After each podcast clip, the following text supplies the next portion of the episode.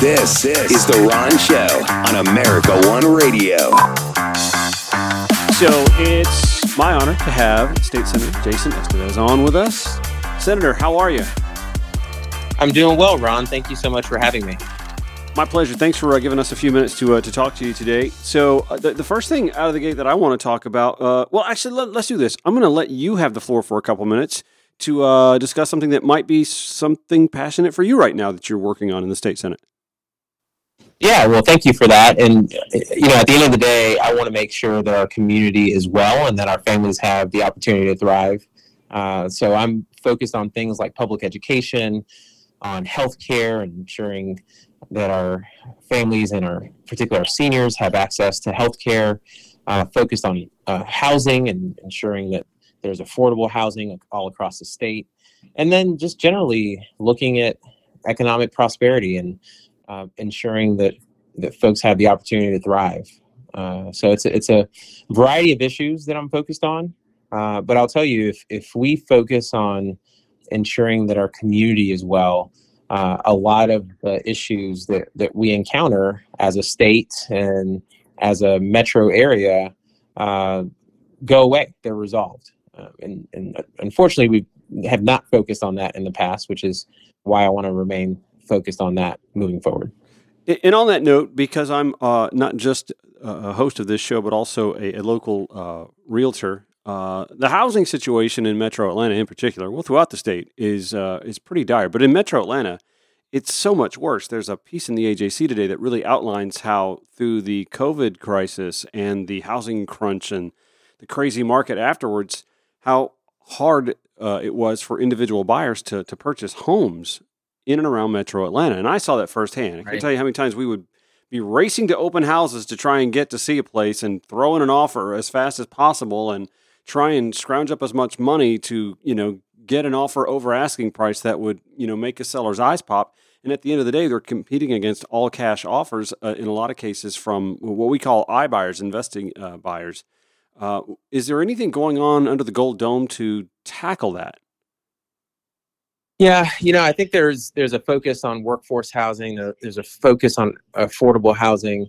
Uh, but Ron, you bring up a, a great point about these iBuyers. Uh, I, I, think of them as uh, foreign companies from mm outside the state uh, who are investing in this state. Uh, and what they're doing is they're not only investing in multifamily housing, they're investing in single family homes. mm And that's making things ex- expensive for a family just starting uh, to to look for their first home or uh, seniors looking to downsize. Yep. It's making it impossible for uh, for for folks to live in the areas where they work.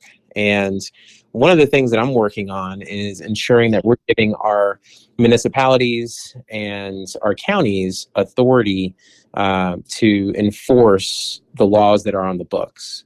And the reason I'm, I'm looking at that is because our landlord tenant laws are so favorable to the landlord. Oh, absolutely. It, it actually incentivizes those iBuyers to come to Georgia. That's the only reason they're they're in the state is because you know we're near the bottom when it comes to renter protections. Right. Uh, so in order to make things more affordable for uh, single family home buyers, uh, we also need to make sure we need to make sure that we're protecting our renters. So I'm looking at a, a dropping a bill that would give um, counties and, and cities the authority to inspect multifamily apartment complexes if they suspect, if they have reasonable cause to suspect uh, that there's code violations. They don't have that right now. They need probable cause, which is a higher burden. Uh, I'm also looking to drop a bill that um, would allow cities and counties to have uh, a a directory of uh, of apartment owners, mm. of multifamily uh, owners, so that these iBuyers can't hide behind layers of of shell companies uh, to to avoid liability. Is there an appetite across the aisle to work on something like this? You know, we'll find out. I, I think you know what I've noticed is, is that there's there's more appetite to to address symptoms mm. versus addressing root causes. Oh, absolutely. so you're right. you know this is this is something that would address a root cause. Uh, so we'll see.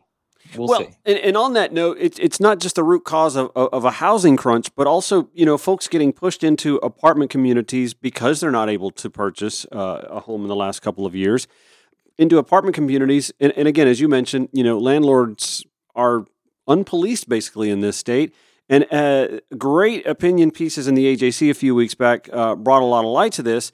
That a lot of the crime that's happening in Metro Atlanta stems from these uh, these uh, these multifamily uh, communities, these apartment homes that are in disrepair, that are havens for crime because the criminals know that nobody's watching this place. And so you've got families who want to live in safe housing, who can afford to pay a mortgage on a house, but rent, of course, you're throwing away a ton of money and, and eating into somebody else's profit margin anyway. So you're spending more money to stay in something lesser and then finding yourself ensconced in a criminal haven. Right. Totally. And when you have kids, you, you have to consider that. You have to consider, well, I, you know, not only do I not want my kids in a dangerous area, but I also don't want my kids to be influenced by folks that could be living in this dangerous area who aren't here to, you know, try and get out the, the same way we are. Without a doubt, and and that that has um, consequences that go beyond those neighborhoods, as you pointed out. Right, The- Mhm. the impacts of that we see in our schools, Yep. we see in in crime, we see in um, rising cost of services. I mean, everything stems from not taking care of the most basic uh, human needs. Yeah. And when you have these apartment complexes that aren't providing safe and stable housing, there's a ripple effect Mhm. that affects us all ultimately. Uh, so once again, we're faced with this Buckhead City movement, and what I don't understand is why a guy from Cataula, Georgia, who is nowhere near Buckhead, is somehow interested in bringing this up again. Uh, you obviously serve the area uh, of Northwest Atlanta and uh, that portion of Fulton County and Southeast. Why is this coming up again, and why is it not coming from someone who actually serves the Buckhead community? Well, it's coming up again because there's a minority of uh, small group of residents that that are allowed and they're well resourced that continue to um, to hit the drum, bang the drum. Mm, Uh, that is that is the concept of Buckhead City. Uh, the the reality is that the vast majority of people in in Buckhead, uh, which I represent, uh, most of Buckhead, don't want to separate from the city. Mm. What they really want are are um, some issues addressed, uh, like crime, uh, like city services, uh, like just generally increasing quality of life. Those are issues that all of Atlanta is interested in. it's just not. It's just not uh, folks in Buckhead. yeah. Um, so what we see is that this small group of folks are leveraging their political contacts um, to to make political statements, and that's what I see this bill really being. It's it's more of a political statement, uh, a distraction of the real issues, unfortunately. And what we're going to do, and when I say we, I mean the the Senate, state senators that actually represent Buckhead. There's three of us Uh-huh. myself, Josh McLaurin, and Sonya Halpern. What we're going to be focused on is is pointing out the deficiencies uh, that are in the Buckhead City bill, uh, like the fact that it doesn't address schools and what will happen to families uh, who have their children in, in Atlanta public schools. It doesn't. Uh, it gives the the mayor, the proposed mayor, and the, six person city council outrageous salaries. I know. I was going to move to Buckhead to run for city council when I saw that number. yeah, I- I mean, it it would be they would be amongst the highest paid, if not the highest paid, city council members and mayor uh, in the state, even though the population would not match that. Um, and, and so we're going to call out some deficiencies, and then we're going to do the obvious, which is highlight the fact that what folks really want to be talking about is how to uh, how to keep our families safe and how to make sure that their schools uh, are good and that they're living in communities that are walkable and uh, stable and, and places where anyone would want to live. And that's ultimately what we all want. Right. This to me is is is a lot like a, a hungry cowboy looking at his horse and going, "Man, I could sure take a bite out of that." It just doesn't make a whole lot of sense. The, the cowboy's not getting anywhere without a healthy horse, right? Right. Yeah. Um, so when we first talked, we were going back and forth a little bit. You said that uh, you guys uh, were huddling up and trying to tackle the foster care crisis in the state. Can you speak to that a little bit? Yeah, so we have a significant issue with our with our foster youth. It's it's an issue where eh, we don't have enough foster parents, and uh, we're having a difficult time finding homes for for the kids that need it. Mm. Uh, and then we're also having uh, an issue with where with where and how we house those children. Right. Uh, right now, we're doing something that's called hoteling, uh, which means that a, a kid who may be in crisis, these are amongst the most challenged children, uh, unfortunately, are being kept in hotels for days, weeks, sometimes months. Mm. Um, not only is it traumatic for for a child to be in a hotel uh, with a caseworker, essentially, um, but it, it's also extremely expensive. Yeah. So we we have to do something to um, increase the number of homes that are available to our foster youth Mhm.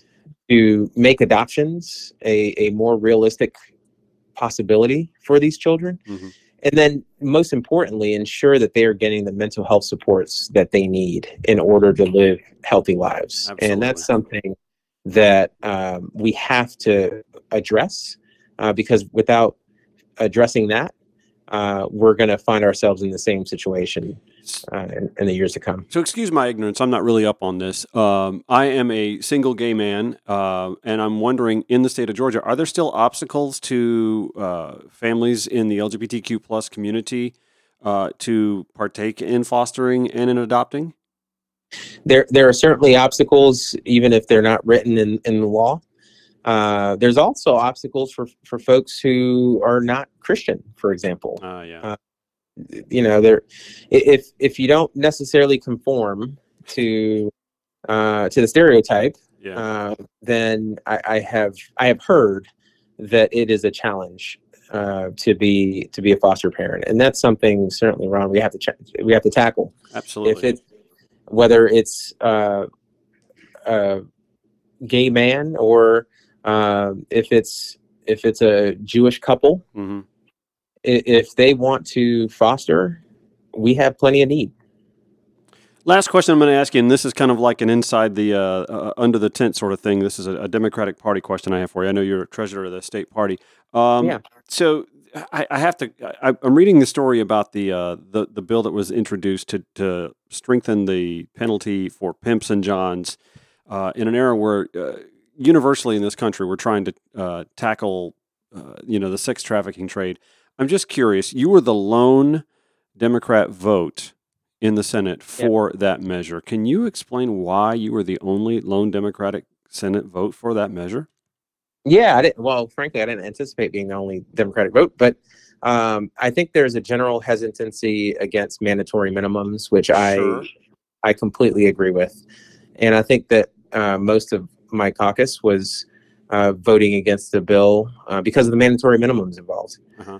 Uh, frankly, I, I voted for it because I, I thought it was important, uh, particularly as we're addressing human trafficking and the exploitation of um, of people uh, in our community that it was important for us to send a statement and, and ensure that those those folks are, are protected. Uh, too often, we see uh, the folks who are being exploited be the ones that get in trouble the most, Right.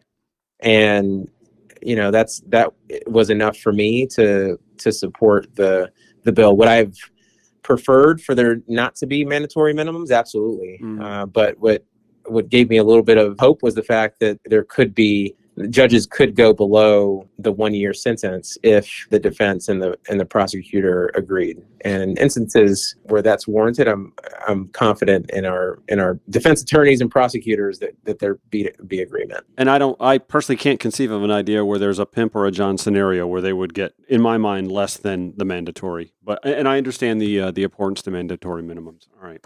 Yeah. Senator Jason Esteves, I appreciate your time. always welcome on the show. Please come back anytime you feel like, okay?